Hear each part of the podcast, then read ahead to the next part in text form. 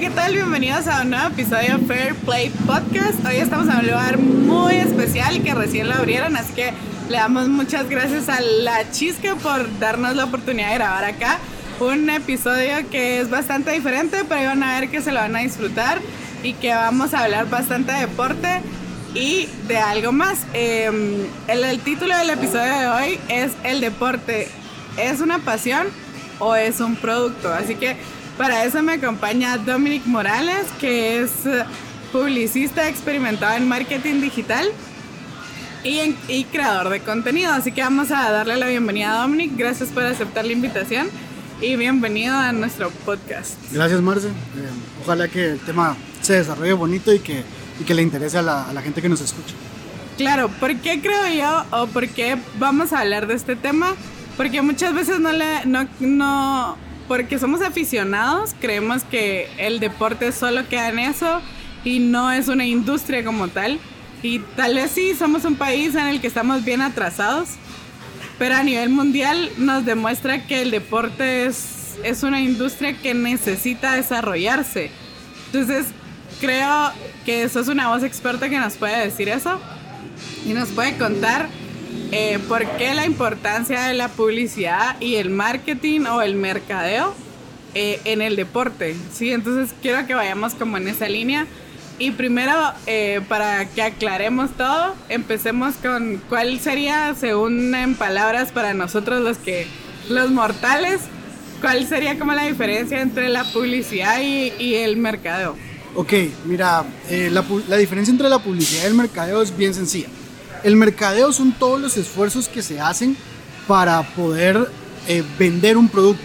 ¿Qué significa eso? O sea, no se trata solo de darlo a conocer, se trata de entender cuál es la mejor manera de mostrarlo, cómo empacarlo, cómo etiquetarlo, cuánto contenido debe llevar, etcétera, etcétera. Para eso se hacen muchos estudios y se escucha mucho esto de estudio de mercado. Eso porque lo que hay que entender es qué es lo que la gente está dispuesta a comprar.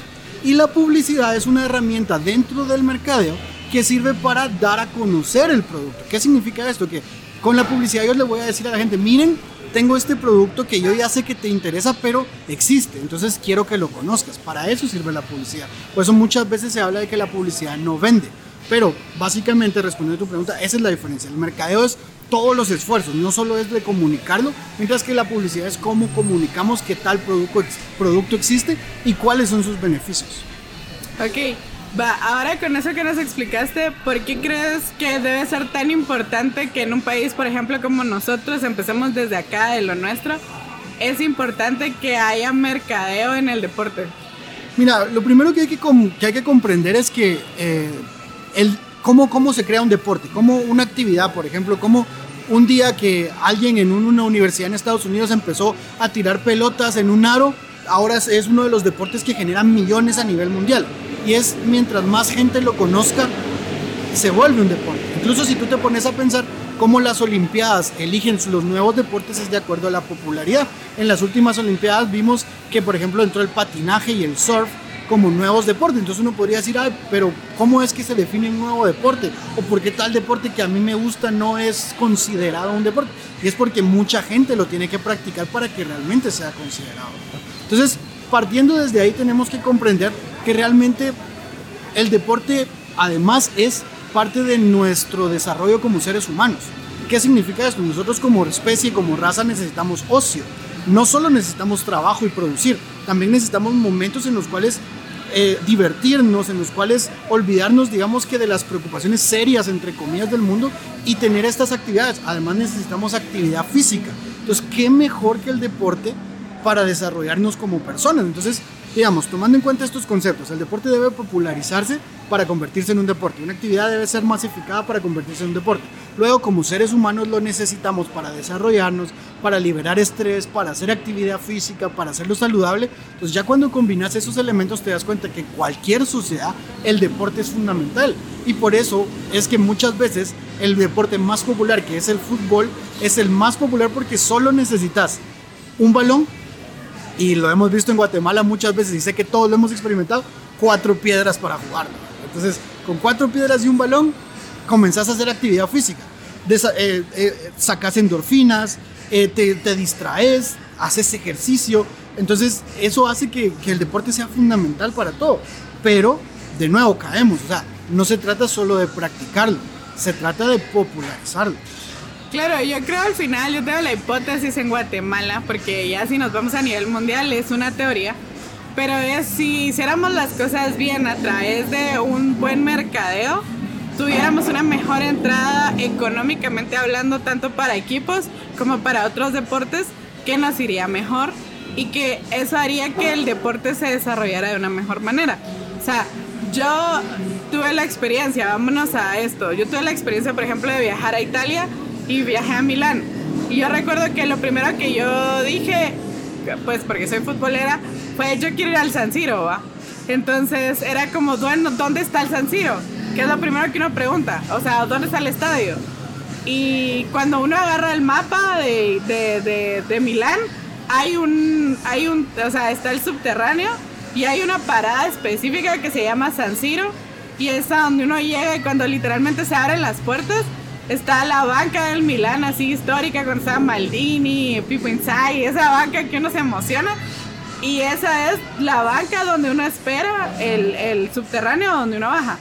Salís del subterráneo y literal subís un 10 grados, digamos, y enfrente te queda el San Siro, el estadio. Entonces cuando te preguntan o cuando uno pregunta, o sea, se ha creado una experiencia alrededor de esa ida al estadio que hace que sea tan fácil acceder a eso y tan llamativo al mismo tiempo que al final, tú digamos en ese aspecto, yo como turista llegué y lo disfruté, no pude ver un partido porque no había, pero tuve ese acceso a, ¿por qué? Porque sí habían herramientas que me llevaron a eso.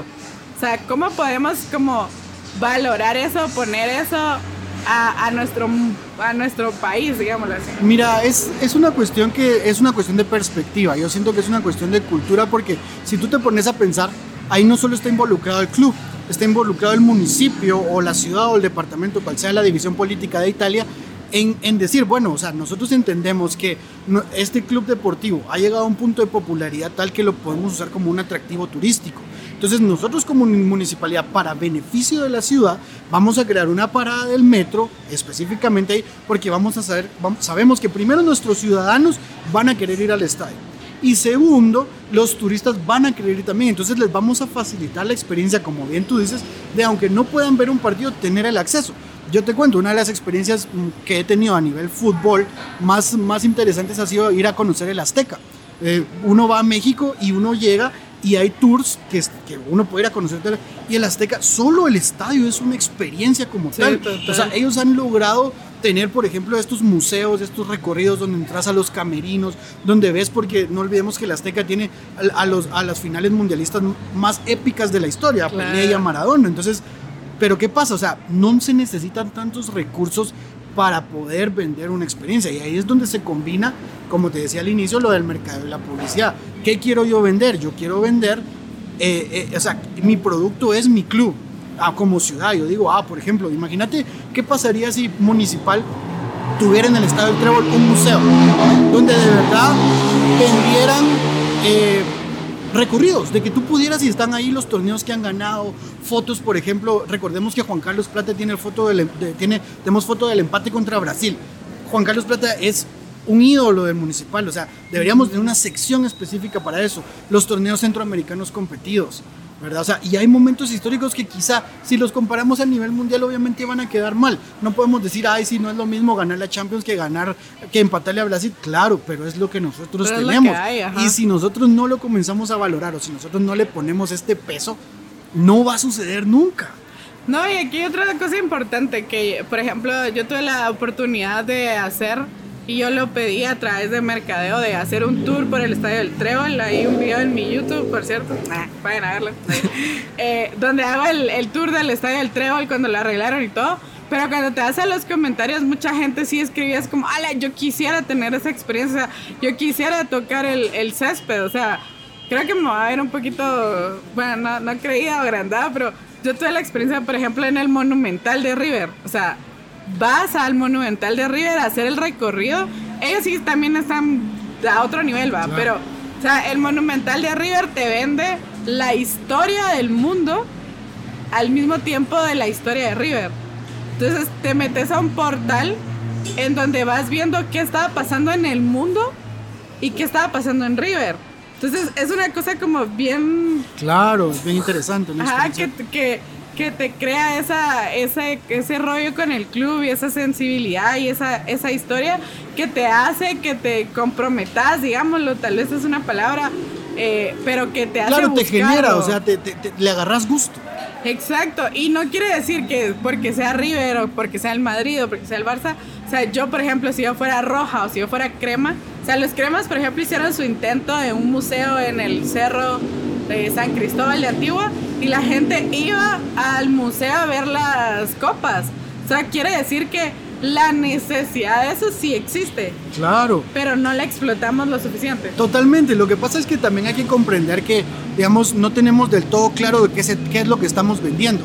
Recordate que nosotros al vender un club o al vender un deporte, lo que estamos vendiendo es pertenencia. Todos los seres humanos, como seres sociales, necesitamos pertenecer. Entonces pertenecemos a comunidades de diferentes tipos. Por eso formamos amigos en el trabajo, familia, etcétera, etcétera. Entonces el deporte no va exento de eso. O sea, tenés que formar parte de una comunidad. Entonces, ¿qué es lo que tú haces? Obviamente, el deporte más popular es el fútbol. Entonces tú venís y dices, bueno, le voy a un equipo. Pero también está en lo demás. Mira, por ejemplo, este fin de semana es el Super Bowl. Hay un montón de actividades. Yo tengo entendido que hoy, digamos hoy que es sábado, que grabamos, que es el Super Bowl, y mañana domingo van a haber actividades en el Gatorade Arena. Pero solamente lo sabe la gente que le gusta el fútbol americano. Que le gusta el fútbol americano, exacto, claro. Pero entonces, ¿a qué vamos con esto? Primero tenemos que entender que estamos vendiendo pertenencia. Entonces, por ejemplo, mira esto que mencionaste, los cremas es un ejemplo súper interesante porque a ellos hacen su museo, magnífico. ¿Por qué lo hacen en Antigua? ¿Dónde está su afición? Sí. ¿Saben ellos tan siquiera dónde está su afición? Porque desde ahí comenzamos a ver que la cuestión no está clara, ¿verdad? Y muchas veces es porque... en Guatemala pasa un fenómeno y no solo se da en el deporte, en la publicidad en general, y pasa mucho en todo lo que son las ciencias de la comunicación. Todavía estamos en niveles muy empíricos y hay gente que es contratada, que es muy empírica, que tal vez solo porque ha trabajado en un medio u otro, ha tenido una experiencia en esto otro, se le dan puestos directivos donde no tiene los alcances reales, y esto no significa que las personas solo estudiadas tengan los alcances, no, claro. Pero digamos hay que buscar gente que por lo menos tenga una noción un poco más clara de qué es hacer mercadeo o qué es hacer publicidad para saber lo que estamos haciendo. Entonces, por ejemplo, mira Xela, yo recuerdo hace poco fuimos hace 2 torneos, si no estoy mal, fuimos a ver las semifinales. Y, o sea, sí, la experiencia tal de ir a la tienda que está cerca del estadio, que la tienda está súper brandeada, o sea, que está llena de marca. Luego que cuando vas al estadio es una experiencia total porque la afición hace que vivas esto de que hacen un desfile, o sea, todo eso podría ser un producto turístico muy fácilmente vendible. Ajá. Pero ¿qué pasa? No tenemos la capacidad de ir a tomar las fotos, subirla, no tenemos las redes sociales que... O sea, ¿por qué, por ejemplo, Xela? Yo sé que lo está intentando, no quiero demeritar en ningún momento, pero hay cosas tan fáciles, todos tenemos un smartphone, ¿por qué no hay una cuenta de TikTok de Xela? ¿Por qué no hay, por ejemplo, yo me he encontrado muchas veces ahora últimamente cuentas donde están poniéndole letra a las porras de los equipos más legendarios? Entonces te sacan a River y tal porra y de una vez la letra de lo que dice. Entonces eso te hace empezar como a entender y a relacionarte más, pero no he visto ninguna de acá.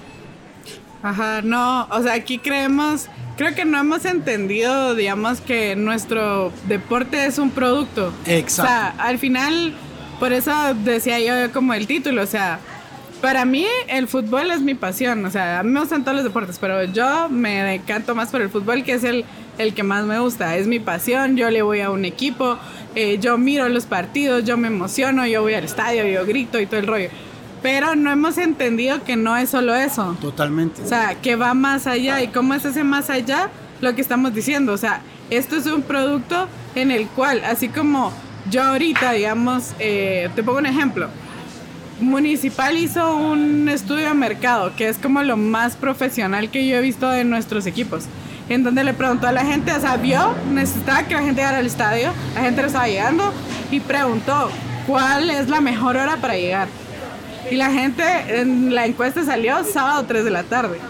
Entonces, a partir de que ellos cambian a los sábados a las 3 de la tarde, la gente empieza a llegar, y llega más gente. Entonces, ya la gente crea también esa necesidad, ese hábito de, ok, ¿qué voy a hacer un sábado? Yo siempre molesto y les digo, miren pues, ir al estadio es más fácil un sábado, porque hasta tú, digamos, el hombre que normalmente es el que más le gusta el deporte, le dice a su esposa, mija, hoy te voy a sacar, pero te llevó al estadio, o sea, te dio esa experiencia. Después vamos a cualquier otro lado, pero... Ajá, y el domingo, normalmente, hay que aceptarlo, de muchos años para acá, nuestro país se volvió religioso, entonces la gente o va a la iglesia católica o va a la iglesia evangélica, pero ella se toma su mañana en hacer eso y no en ver un partido de fútbol. Claro. Pero eso, como digamos, en este caso lo descubrió Municipal, estudiándolo a través de darse cuenta que el mercadeo era algo importante para poder distribuir.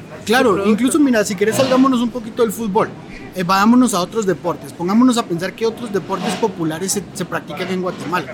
Yo te digo, a mí me gusta mucho practicar deporte y siempre busco las oportunidades de hacerlo entre semana, no solo el fin de semana, porque en el fútbol tenemos las ligas domingueras que se le llaman, ¿no? Que todos los domingos, pero nadie entrena, o sea, es de llegar y a lo que te salga y todos los equipos a lo que les salga, ¿no? Pero hay otros deportes, por ejemplo, yo te digo, tuve contacto con el flag football, que es este fútbol americano sin contacto, donde todos los equipos tienen cuenta de Instagram y a todos les puedes escribir y te responden. Claro, no es tan popular y no es tan conocido, pero lo están intentando. Hace poco fueron a un torneo invitacional en El Salvador, ya están compitiendo a nivel internacional, pero que es algo fundamental también que hay que entender con todos los deportes y los clubes y todo. No todo el mundo quiere ser profesional. Claro. Y eso es algo que es bien fundamental. ¿Por qué? Porque todos estamos con la mentalidad que si yo voy es porque voy a ser el mejor. No, quizá yo quiero ir y simplemente practicar un deporte y tener la oportunidad, así como la liga dominguera de fútbol, de practicar el flag, porque a mí me gusta el fútbol americano, porque para mí es, o sea, y obviamente no me voy a arriesgar en el contacto, pero es básicamente la misma regla. Entonces creo que es fundamental que entendamos eso también como deporte. O sea, a las federaciones les sirve entender que la gente quiere practicar el deporte sin necesidad de volverse un gran profesional. Sí, en la misma línea que hablas de lo del flag football, por ejemplo, que sí es un deporte súper nuevo en Guatemala y relativamente muy poco conocido, pero por ejemplo, esa es una experiencia, digamos, de esa masificación. Pero ahora vamos, por ejemplo, a los demás deportes. Yo siempre en Guatemala soy de las que más pelea con el famoso dicho que tenemos los chapines de cuando aparece un Kevin Cordón ganando algo, cuando aparece un Charles Fernández ganando algo. Es, no hombre, apoyemos a todos los demás deportes, ¿ya vieron? Y en realidad, o sea, yo en mi experiencia de periodista, les puedo decir que cuando uno, por ejemplo, trabajé en web, y uno contaba que Kevin Cordón iba a salir a un campamento de preparación, tenías 2 clics.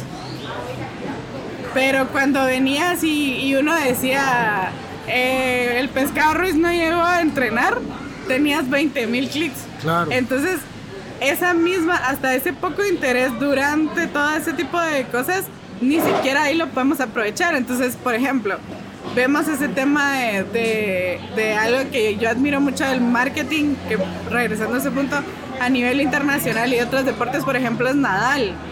O sea, Nadal tiene su propia marca, como incluso de ropa, su propia marca de él, o sea, su logotipo, o sea, se explota y hay mucha gente que estoy segura que empezó a ver tenis por ver a Nadal, porque él es el producto como tal. Totalmente. O sea, igual se le puede decir, por ejemplo, al deportista guatemalteco que ellos pueden ser el producto para venderse, porque no necesariamente, por ejemplo, en el fútbol es colectivo, pero en los demás deportes es individual, entonces cada persona o cada deportista puede ser su propio experimento de marketing. Claro, totalmente, y mira, es bien fundamental que hay que entender esto, o sea, la gente tiene esta idea de que se invierte en publicidad ya que se vende, o que se invierte en mercadeo ya que vendí algo, cuando no es así. Tú necesitas el mercadeo para poder vender algo, pero hay que entender qué es lo que estamos vendiendo. Mira, por ejemplo,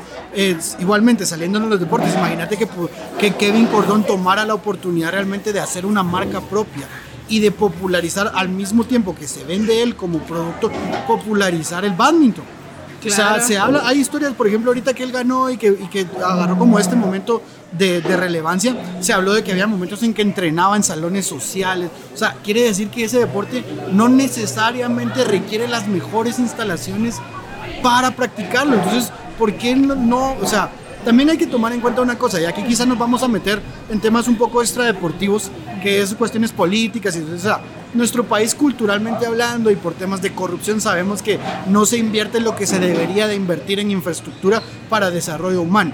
No hablemos tan siquiera en lo básico que es como la educación y alimentación, o sea, entonces comenzando desde ahí es un problema, pero tratando de ser propositivos y no simplemente de hablar lo evidente, podemos hablar de que las federaciones podrían ser más prácticas, porque muchas veces nos quedamos encerrados en los ideales. Entonces, no, es que lo ideal es que tengamos duela, pero ¿y si no tenemos? Ajá. O sea, ¿cuántos, por ejemplo, miremos cuántos no le agarramos amor al básquetbol practicando el básquet en las tortas de las colonias? Solo necesitas un aro, no necesitas tener la duela, claro. El ideal, y si llegas a ser profesional, y ese es el sueño, es ir a jugar al Teodoro, ¿verdad? Que es donde está la duela, y dice uno, wow, pero ese es el ideal, es el sueño. Pero para eso no significa que la demás gente no pueda practicar básquetbol, que no podamos tener, así como tenemos cursos de fútbol todas las tardes, tener de básquet. Pero como bien dices tú, también se trata de que nosotros seamos como personas, digamos, ok, yo quiero practicar este deporte y sé que aquí está sucediendo, ir y hacerlo, ¿verdad? No, y ahí voy a dar una pequeña crítica, pero por ejemplo, acá yo no sé si toda la gente lo sabe, y si no, pues se lo cuento. Somos, creo que solo con Cuba, el único país en el mundo que recibe dinero seguro del Estado para el desarrollo del deporte. Entonces, ¿qué quiere decir? Nosotros como país recibimos el 8% del presupuesto anual del gobierno. O sea que si el presupuesto este año sube, el presupuesto del deporte sube. Claro, porque es porcentual. Y es el porcentual, el 8% neto. O sea, imagínense la cantidad de dinero que entra al deporte para su masificación. O sea, acá en Guatemala, y así todavía nos damos el lujo de decir que no tenemos recursos. Claro. Que claro, podríamos tener más, pero ahí es a lo que yo digo. ¿Cómo podemos tener más? Generándolo. Totalmente. O sea, poniendo que el deporte es un producto del cual yo puedo desarrollar para atraer cosas, o sea, como yo, por ejemplo, badminton, tenis, pentatlón, ¿verdad? Voy a querer que me patrocine alguien si ni siquiera la gente sabe que mi deporte existe. Entonces, es por eso que yo quería como tratar este tema, porque sí es importante, o sea, esto económicamente hablando es algo que te puede sumar tanto al deportista cómo le puedes sumar al deporte, o sea, y al desarrollo del país. Imagínate lo que hablamos, por ejemplo, tener experiencias turísticas que estén amarradas al deporte.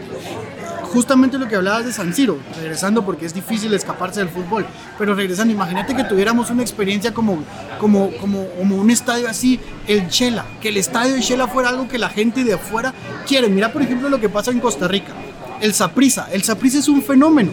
El Saprissa fue inteligente y entendió que en su momento que tuvo la cúspide en el Mundial de Clubes, desde ese momento comenzaron a crear marca. Entonces, es fundamental que nosotros entendamos esos triunfos, ¿sí? Para empezar a crear marca. Entonces, ¿qué pasa? Obviamente, como proyecto de país, luego desarrollaron la situación del estadio este que se les patrocinó, que Taiwán... Claro, pero es un estadio que todos quisiéramos conocer y que ellos están aprovechando como modelo de país para jalar turismo. Entonces agregaron una cosa más a su catálogo turístico, pero nosotros ni siquiera eso, digamos. Mira, decime, tú sabes muy bien de esto, ¿cuántos equipos a nivel nacional son subsidiados por las municipalidades? ¿Cuántos tienen apoyo municipal? Realmente son muchos. O sea, estamos hablando que son, si no estoy mal, son la mayoría. Hay bien pocos equipos que son netamente privados. Todos reciben más de algún tipo de ayuda municipal. Entonces, ¿qué pasa con eso? ¿Por qué no invierten, por ejemplo, algo tan sencillo, en estructura para que las transmisiones sean más fáciles o sean mejores? Y no tenés que comprar el equipo, porque las televisoras te van a llevar su equipo, pero les tenés que tener los lugares, unas plataformas. ¿Cuánto puede costar hacer una plataforma de concreto para una cámara? ¿Cuánto puede costar hacer tuberías para que las televisoras metan cable? O sea, cada municipalidad podría adecuar los estadios fácilmente para que sea fácil conectar los equipos, pero no, o sea, encima de que las televisoras se tienen que mover, ir hasta el lugar, todavía ya tienen que llegar y hacer malabares para conectarse. Entonces, si en cosas, por eso te digo, es tan sencillo. ¿Por qué? Porque la mentalidad primero es, no, es que el ideal sería que tuviéramos un estadio como el Bernabéu, como no, El ideal es solo que seamos pragmáticos, que nos acerquemos, que seamos humildes y digamos, bueno, yo necesito que mi equipo sea, lo puedan transmitir. ¿Qué necesito? Ah, mira, necesito, para comenzar, tan siquiera un andamio seguro, para tener una toma alta. Ok, se lo coloco. O sea, me estoy gastando, o sea, nosotros vemos en Twitter y que a forma de burla, pero al final es un reflejo cultural, y estoy seguro que no pasa solo en Guatemala, que pasa en Centroamérica, que hacen inauguraciones de rampas de accesibilidad. ¿Cómo no van a invertir en hacer una plataforma de blog para poder poner una cámara? Una plataforma de 2x2, ¿cierto? Que por lo menos tengas 4 plataformas alrededor de todo para tener toda la visualización. Algo tan sencillo como eso, pero no lo invertí. Y eso es mercadeo. ¿Por qué? Porque yo necesito que la gente tenga acceso a mi producto. ¿Y cuál es mi producto? El deporte que estoy practicando. Mira, alguien que está manejando muy bien su marca, siento yo, es esta chica, la que es futbolista en Italia.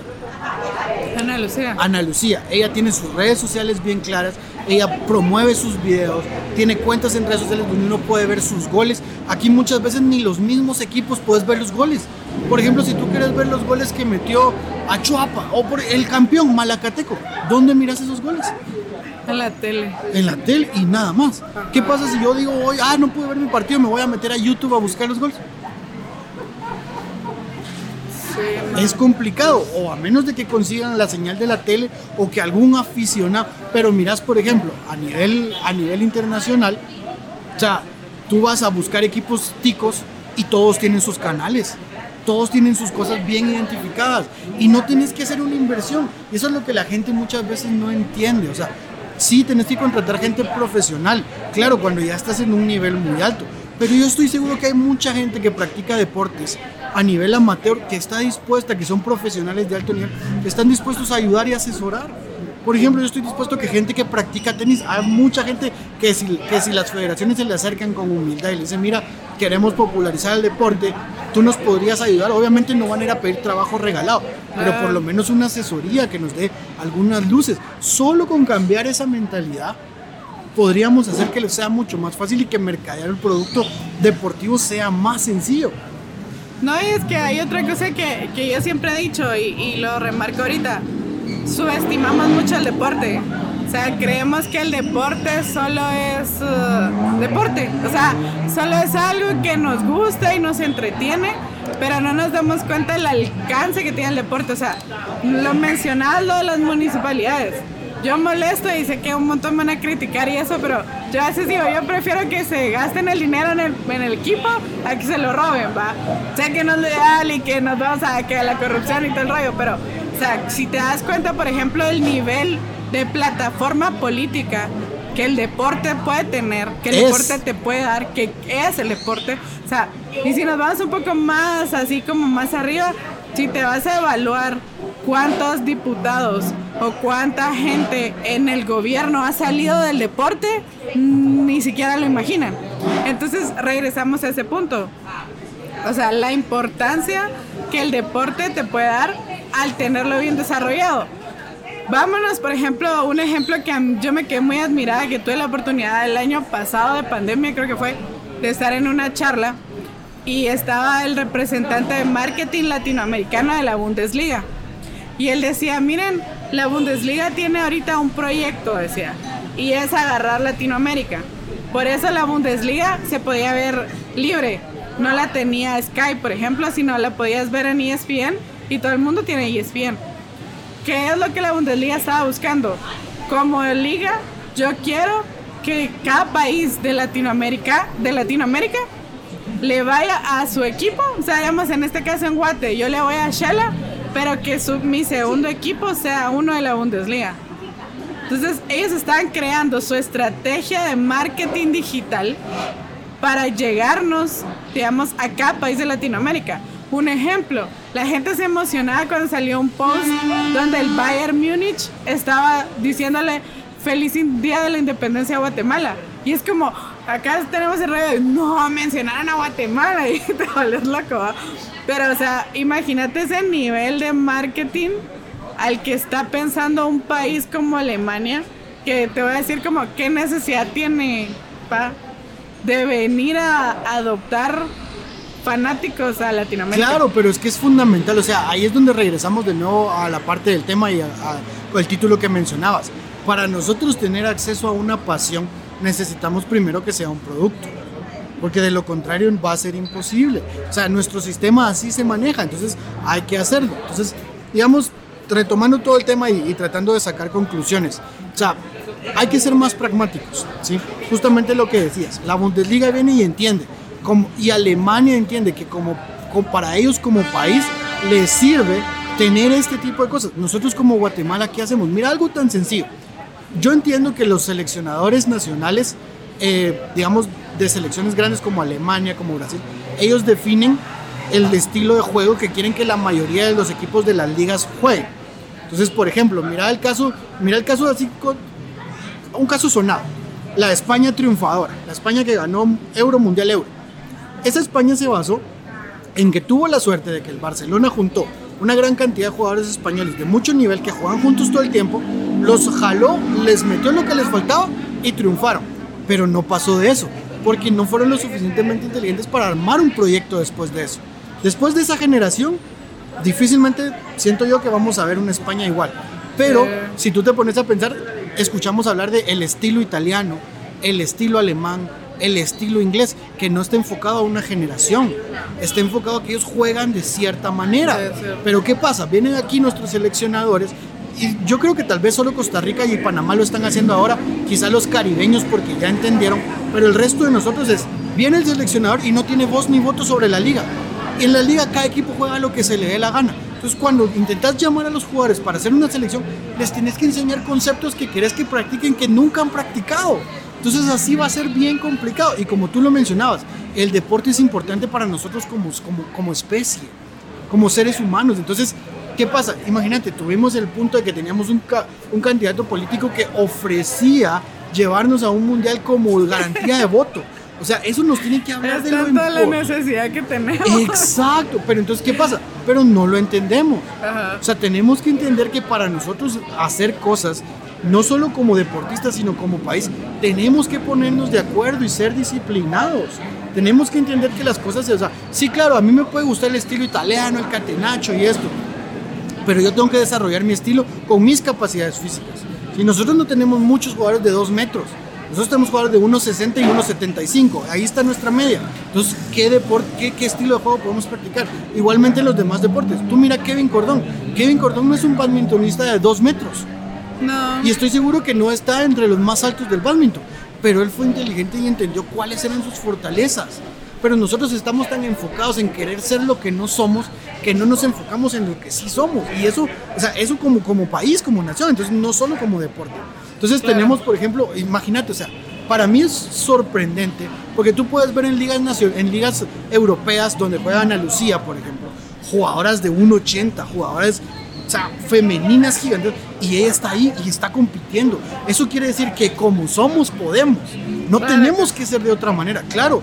Hay gente que cumple estos requisitos físicos. Por ejemplo, yo te cuento, yo practico box en una academia privada y yo veo que llegan muchos jóvenes entre 16 y 17 años, y yo me pregunto, ¿qué está haciendo la Federación de Box para capturar estos talentos? Esta gente obviamente tiene los recursos para practicarlo privadamente y pagar por ello, pero ¿qué pasa si logras conseguir talentos reales ahí que te van a sentar la base para luego poder salir y buscar boxear? Guatemala tiene una tradición boxística muy amplia.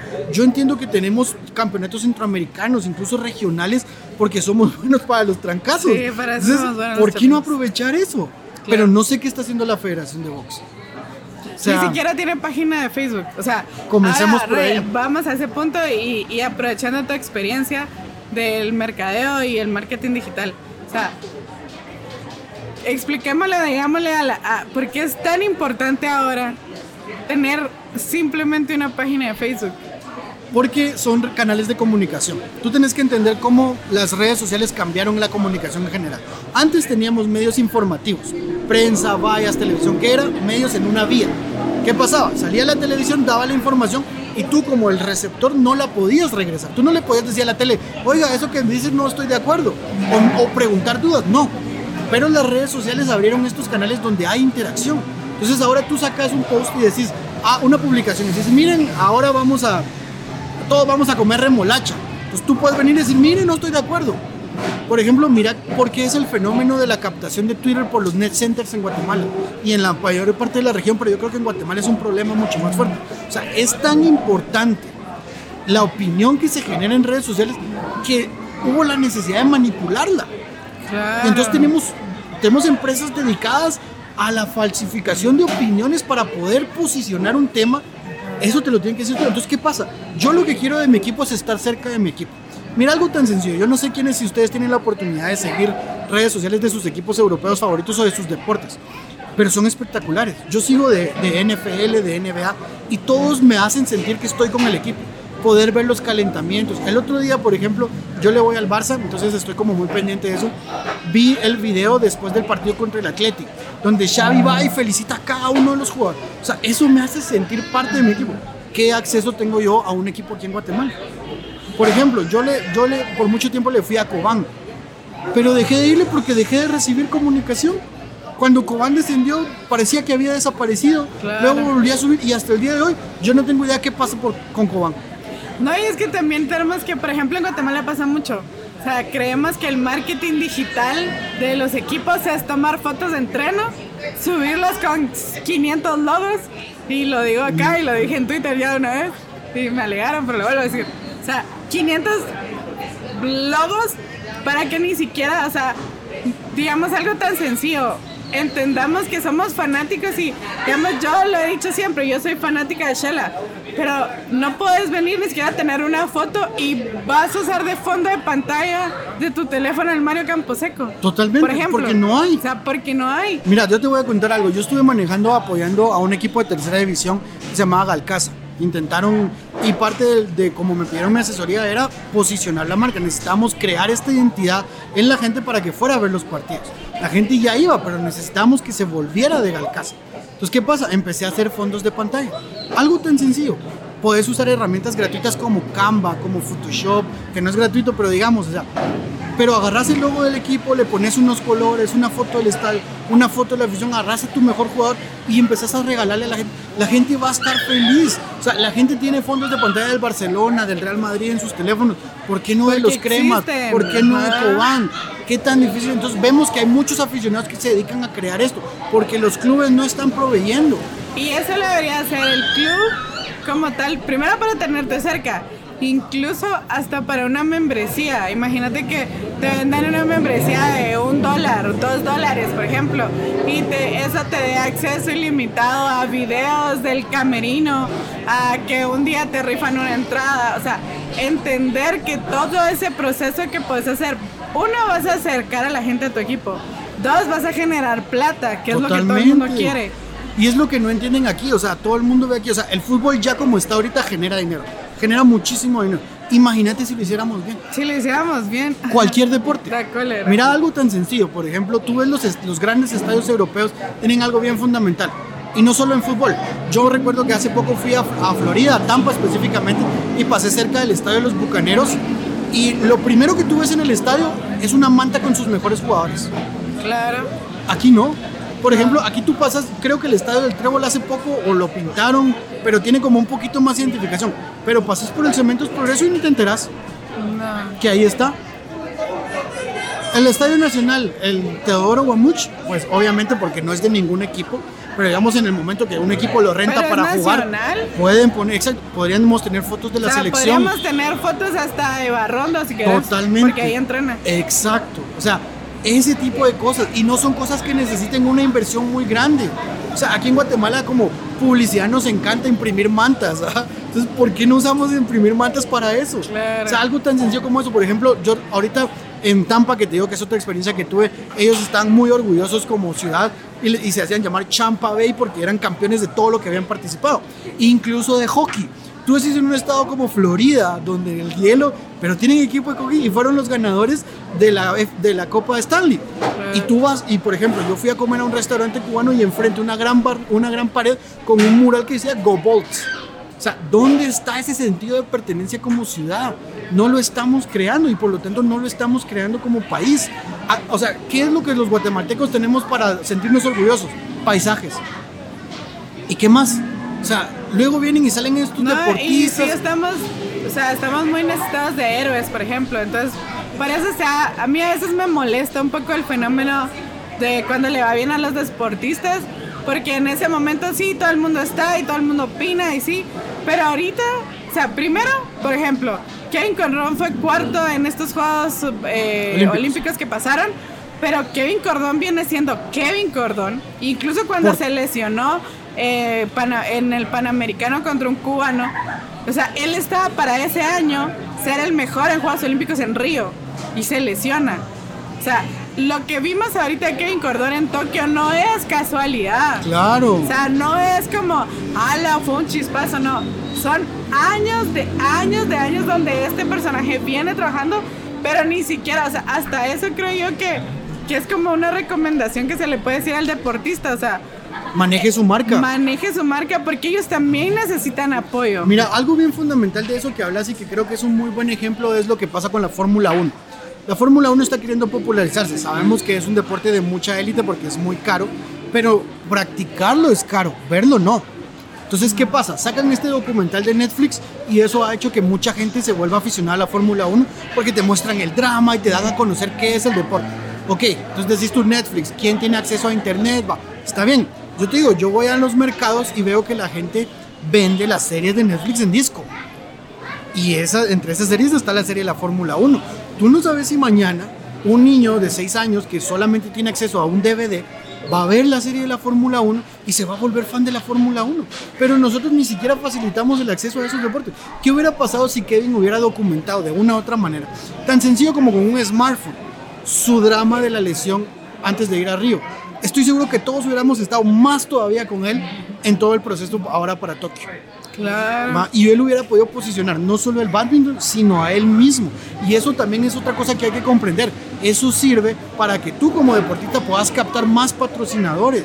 Por ejemplo, esas cuestiones de que vimos de patrocinios de grandes marcas con los deportistas no es casualidad.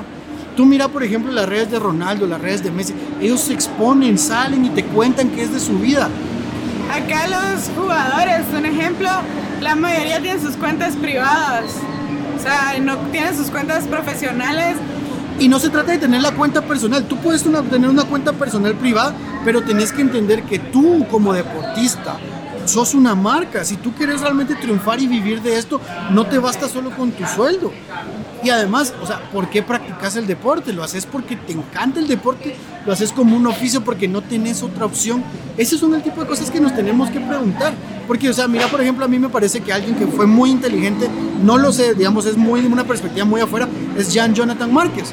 Él aprovechó su fama, aprovechó su ganera y su carrera y lo que generó de plata para construir una marca de ropa.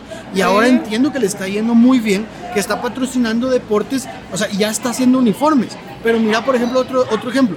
Mira a los Cremas y su patrocinador actual.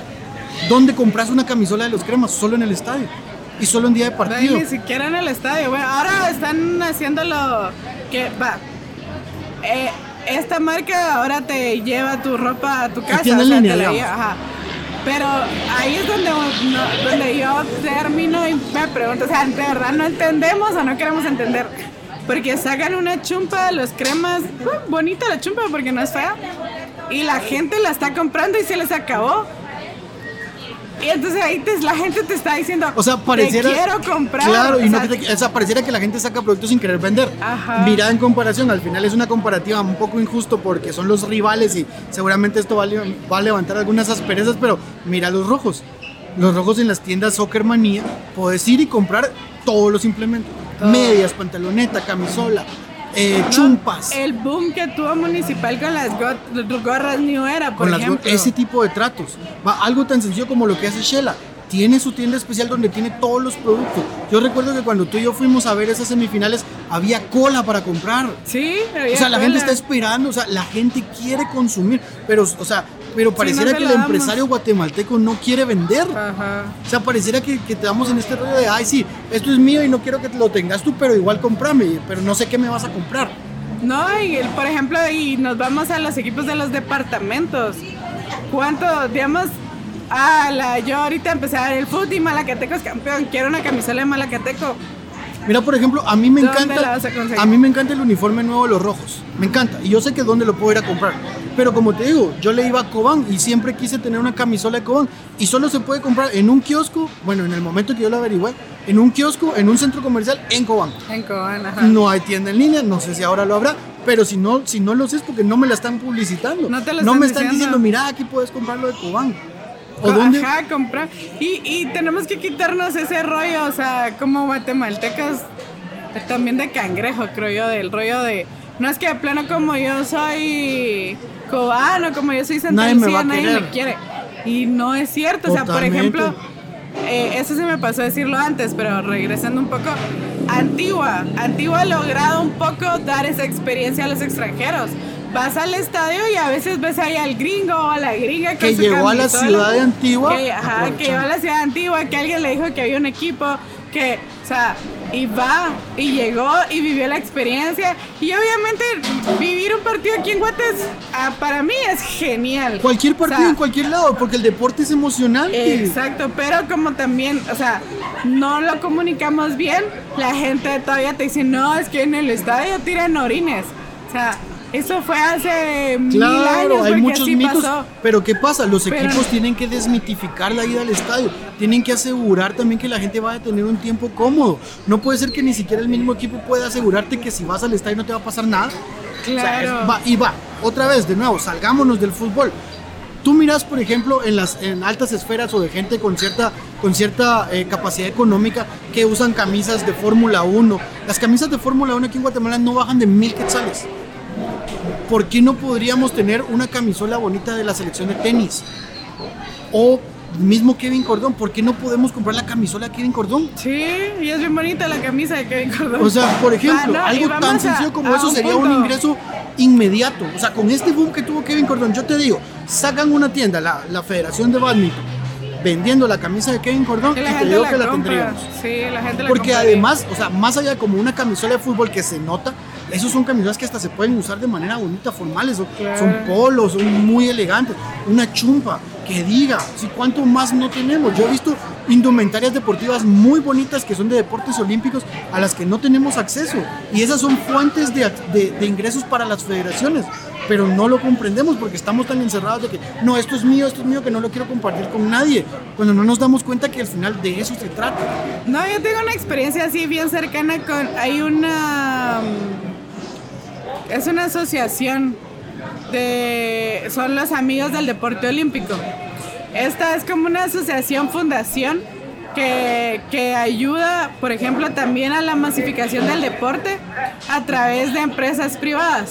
Pero también apoya a deportistas élites para darles patrocinio. Entonces, por ejemplo, el Banco Industrial le da cierto dinero y otros así. Entonces lo mantienen, apoyan a los deportistas. Hace como 3 años creo que fue, ellos vinieron y estaban así como, bueno, necesitamos generar plata para nuestro proyecto, ¿va? Porque es un proyecto así anual y todo. Entonces se les ocurrió hacer una chumpa olímpica, que me recuerdo bien que hablaron con Yoma y todo, y les hicieron un estilo muy bonito. Y fue así como, bueno, probemos, ¿va? Y sacaron, ¿qué te digo? 100 chumpas, o sea, así como vamos a probar porque no tenemos idea, esto no se había hecho, y las vendieron todas, o sea, todas. La gente compró porque Charles la usaba, porque la usaba Megli, porque la usaba... Claro, porque Kane. Nos gustan nuestros deportistas, mira. Yo creo que es fundamental que para ir más allá y salir también de esta situación que siempre se habla de que es fácil criticar, hagamos un par de conclusiones propositivas.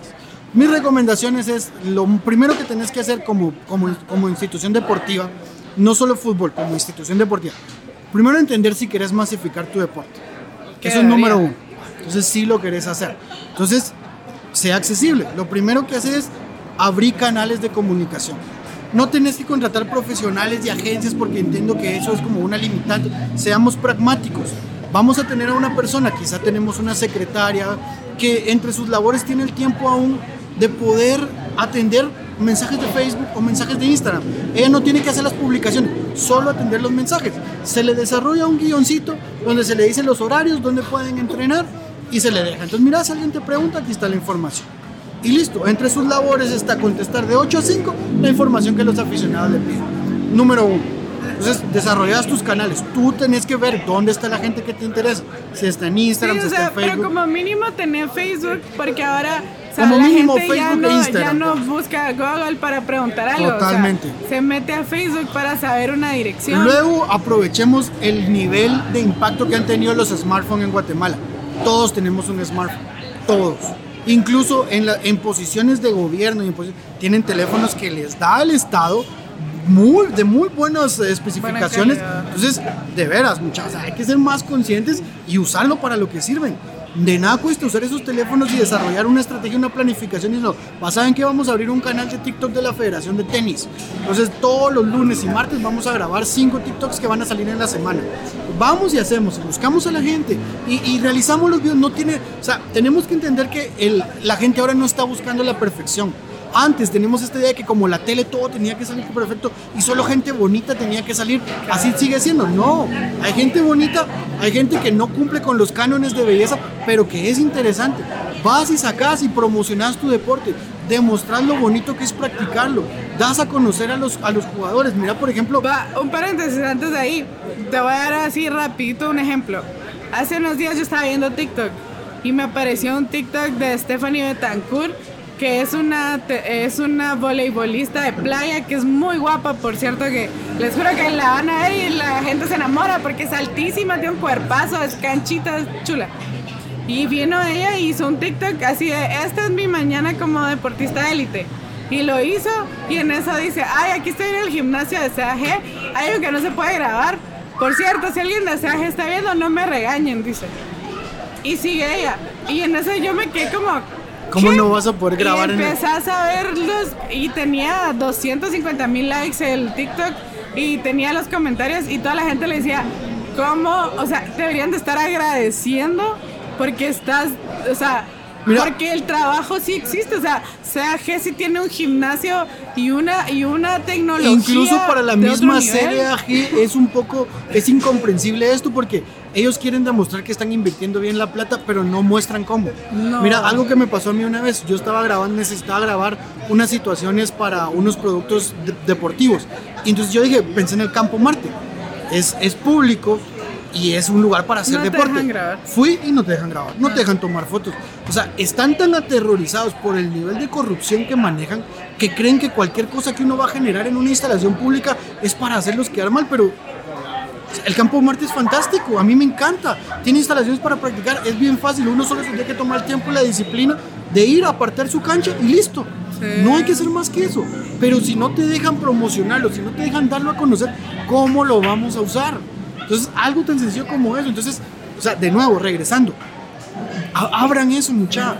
O sea, tienen que entender que ustedes como deportistas, ustedes como federaciones y como gobierno, tienen que dar a conocer dónde la gente puede ir a desarrollarse como seres humanos. No, ahí también hay un dicho, o sea, en eso propositivo que decís, hay un dicho, no hay que estar inventando el agua azucarada. Entonces, mira afuera, o sea... Claro, copiemos, nos encanta copiar, ajá, copiemos cosas buenas. Ajá, copiemos cosas ideas, buenas, ajá. Juntemos, o sea, yo soy municipal, por ejemplo, yo soy comunicaciones, yo quiero ser como quien... Quiero ser como el América. Quiero ser como el Real Madrid, si querés. Entonces, hago lo que hace el Real Madrid. Totalmente. Mira algo, por ejemplo. Como te digo, yo sigo al Barça, sigo las redes sociales del Barça. Todas las semanas me sacan trivias. Los jugadores hablando de la serie que está de moda en Netflix, qué les gusta hacer, alguna visualización a su vida personal. Estamos hablando que son planteles de entre 22 y 25 jugadores. ¿Cómo no vas? O sea, podrías pasar todo el mes haciendo un contenido diario sin repetir jugador. Sin repetir. O sea, no tendrías que ponerle más carga al jugador. Podrías usarlo una vez al mes. Y entender también que esto también es una herramienta, porque perdiste el domingo, la gente sí te va a alegar, pero te va a seguir apoyando. 4 y 10 van a decir, ¡hala, qué chilero ese video! Igual, Marcela, aunque te aleguen, no, ¿por qué te lo vas a tomar personal? De eso se trata. Estás feliz cuando ganas, estás triste cuando perdés. Esa es la dicotomía del deporte. Claro, y eso es lo que se ve. Entonces, que te digan, ¿por qué perder? Igual eso te sirve para estudiar a tu mercado, para ver qué tan pendientes están. No, incluso, perdimos. O sea, yo te apuesto que perdió el equipo. Y sale un video donde el jugador está todo triste porque perdieron. Entonces, ¿no todos lo van a consolar? Totalmente, la gente lo va a consolar. Mira la estrategia, por ejemplo, hablando de copiar, la estrategia que está manejando el Barça ahorita para revertir la imagen que había dado los últimos años con Bartomeu. O sea, Laporta lo primero que hizo fue llegar y cambiar. Tenemos que empezar a pensar diferente. Entonces, lo primero que hicieron es cambiar la comunicación. Sí podemos, sí vamos a ganarlo, vamos a estar, no importan los recursos. Y pueden venir las críticas que vengan. Eso es algo que es el Barça. Exacto, o sea, ¿cómo no vamos a hacer una cosa aquí más sencilla? La gente aquí, o sea, yo he visto en torneos de tercera división, Marcela, estadios repletos, donde están los graderíos y las montañas alrededor, donde no se ve lo verde de la montaña de tanta gente que está ahí. Sí. Todos con acceso a algún tipo de internet, algún tipo de red social y a un smartphone. Entonces, realmente no vendemos y no queremos el deporte, o sea, no vendemos y no promocionamos porque no queremos, no porque no se pueda. Como tú bien decís, esta chica que está haciendo eso, yo también sigo varios deportistas que hasta que no te das cuenta. Mira, ahorita pasó algo bien interesante en Tokio y está pasando con las Olimpiadas de invierno. Los deportistas están haciendo contenido ellos mismos desde las vías olímpicas. Lugares, sí. Eso es fundamental. ¿Por qué no les provees? ¿Por qué no les ayudas? Tú, con tan solo que tú les des su equipo, sus jerseys, sus chumpas, y lo tienen, todo el mundo lo tiene. Ahí vas a estar y vas a decir yo quiero. Ajá. Entonces, digamos que para concluir, hay que tener un cambio de mentalidad a nivel regional, o sea, seguir las buenas prácticas, por ejemplo, como te decía, el Saprissa de México, lo que hacen a la Alajuelense a nivel fútbol. Miremos también otros deportes, por ejemplo, Usain Bolt en Jamaica, que son países que son comparables con nosotros, que todos somos una misma región y nos parecemos un montón. Entonces, sigamos ese tipo de ejemplos. O sea, no nos quedemos con que, ay, no se puede, o que nos desanimamos por el ideal. No, seamos pragmáticos. Claro, vamos a comenzar sacando contenidos que no son los perfectos, pero que a la gente no le importa. Si no, TikTok no hubiera tenido tanto éxito. Claro. Nos queremos ver en la vida real, nos queremos ver en el día a día. Queremos ver a nuestros deportistas, nuestros héroes continuamente. Sí, o sea, yo creo que para ir concluyendo, o sea, decimos muchas cosas, pero el punto más importante es démonos cuenta lo importante que es la profesionalización del deporte y en todos sus ámbitos, y digamos en este caso lo estamos tocando en la publicidad y en el mercadeo, porque primero también es algo económicamente hablando que te va a sumar y que te va a funcionar y que a la gente le va a gustar y que la gente lo va a consumir y que la gente lo quiere, lo busca. Y luego hay otra cosa que ahorita me recordé. Yo leí un libro hace un tiempo de televisión y decía este periodista: es mentira que la gente pide lo que ver, la gente consume lo que se le da. Entonces, como deportista, como institución, como equipo, acérquense a la gente, aprovechen TikTok, aprovechen Facebook. Asesórense, yo estoy seguro que hay mucha gente que los puede asesorar. Sí. Y conforme ustedes vayan pudiendo crecer y generar presupuestos más acordes, van a poder invertir en equipos más profesionales, pero tan solo con contratar a alguien que les puede cobrar un par de horas de asesoría para darles un lineamiento de cómo comenzar, ya van a hacer una gran diferencia. Claro, y otra cosa importante que, por ejemplo, no se había dicho, acá a través de la ley de información pública, estás obligado como federación, porque sos parte de dinero que recibe el Estado, de tener como mínimo una página web. Entonces, ves, o sea, todo va más allá. Entonces, de verdad, hombre, o sea, sí se puede y sí es algo importante. Este tema digital, este tema mercadológico, este tema publicitario, porque es lo mismo que un restaurante. O sea, digamos, por ejemplo, nosotros aquí estamos en un restaurante, la gente no sabría qué restaurante existe si no hubiera una publicidad. Claro, entonces, si no hubieran estado abiertos a hacer, por ejemplo, un podcast en el restaurante, por ejemplo, o un anuncio. Entonces es lo mismo en el deporte, o sea, te va a sumar, te va a dar y te vas a volver más profesional, la gente te va a ver, va a haber una marca que va a decir, ay, yo quiero que esta sea mi imagen, te va a contratar. Totalmente. O sea, es tan importante que de verdad, o sea, tomémoslo en cuenta, o sea, es como el aporte del día, ¿no? El aporte del podcast de esta semana es de verdad, o sea, la publicidad, o sea, profesionalicémonos en todos los aspectos, o sea, se puede. tenemos deportistas que tienen capacidad, tenemos equipos que tienen capacidad. O sea, si ustedes se van a Twitter, por ejemplo, en Guate se molesta la Liga Granjera, pero yo, mi Twitter cada fin de semana, cada vez que hay partido, está lleno de gente viendo fútbol nacional. Mira, y además, sí lo miran. Acá, los cremas acaban de ganar el torneo centroamericano de CONCACAF. O sea, para mí eso, más allá de que, ay, si los cremas, yo soy... No, deberíamos de tener un poco más de orgullo como país de ese tipo de representaciones, pero eso viene desde el equipo. El equipo tiene que saber comunicar. La liga, o sea, el representante de nuestra liga salió campeón. Yo no vi ninguna publicidad o ningún anuncio de la liga felicitando a los cremas o diciendo que estaban orgullosos, nada. Entonces, ¿cómo vamos a generar ese sentido de pertenencia o un negocio verdadero dentro del deporte? O sea, realmente el deporte da mucho trabajo. El deporte genera alrededor de los estadios un gran ingreso para la gente. Las ventas, la gente que vende camisolas, la gente que vende bufandas, la gente tan sencillo que vende comida. Papalinas. Exacto, o sea, son fuentes de ingresos que nosotros podemos ayudar. Es una industria. Y que vamos a hacer que crezcamos y todos vamos a crecer juntos. O sea, tenemos que quitarnos esta mentalidad de que solo yo me hago rico y los demás no. Si todos tenemos dinero, el que tiene va a tener más, porque todos tenemos más para consumir. Claro. O sea, hay que salir de eso. Pero sí, o sea, en conclusión, o sea, no sé si querés cerrar con algún consejo o algún... Pues mi consejo final es que se asesoren. Estoy seguro que todos conocen a alguien que trabaja en el medio publicitario o en el medio mercadológico que les puede cobrar un par de horas de asesoría donde les va a dar una hoja de ruta para comenzar, y poco a poco ustedes van a poder ir desarrollando sus canales ya independientemente, y ténganse, o sea, sean valientes, pues no, se trata ya de empezar a ver por cómo hacerlo para nosotros, por cómo hacerlo a nivel regional, a nivel guatemalteco, a nivel salvadoreño, a nivel hondureño, cómo empezar a hacer que esto funcione para todos. Ese sería mi consejo, por eso. Y si no, contraten a Dominick. Nada, gracias por tu tiempo, Dominick, por la charla. A mí me gustó mucho, ni la sentí. Espero que igual los que nos estén oyendo ni la hayan sentido. Cuéntenos también, recuerden a través de las redes sociales, en los diferentes canales que tenemos, qué opinan ustedes también al respecto. Y también háganle saber a los equipos o a los deportistas que sí, o sea, que ustedes, así como nos consumen a nosotros, por ejemplo, con un podcast, los van a consumir a ellos. Entonces, de verdad, coméntenos ahí qué opinan, y quédense también a la espera ya de los siguientes episodios, que vamos a tener muchos más, y siempre así temas tanto de con algún deportista directo o temas así que son alrededor del deporte que nos pueden sumar bastante. Así que nos vemos en una próxima. Yo soy Marcela Morales.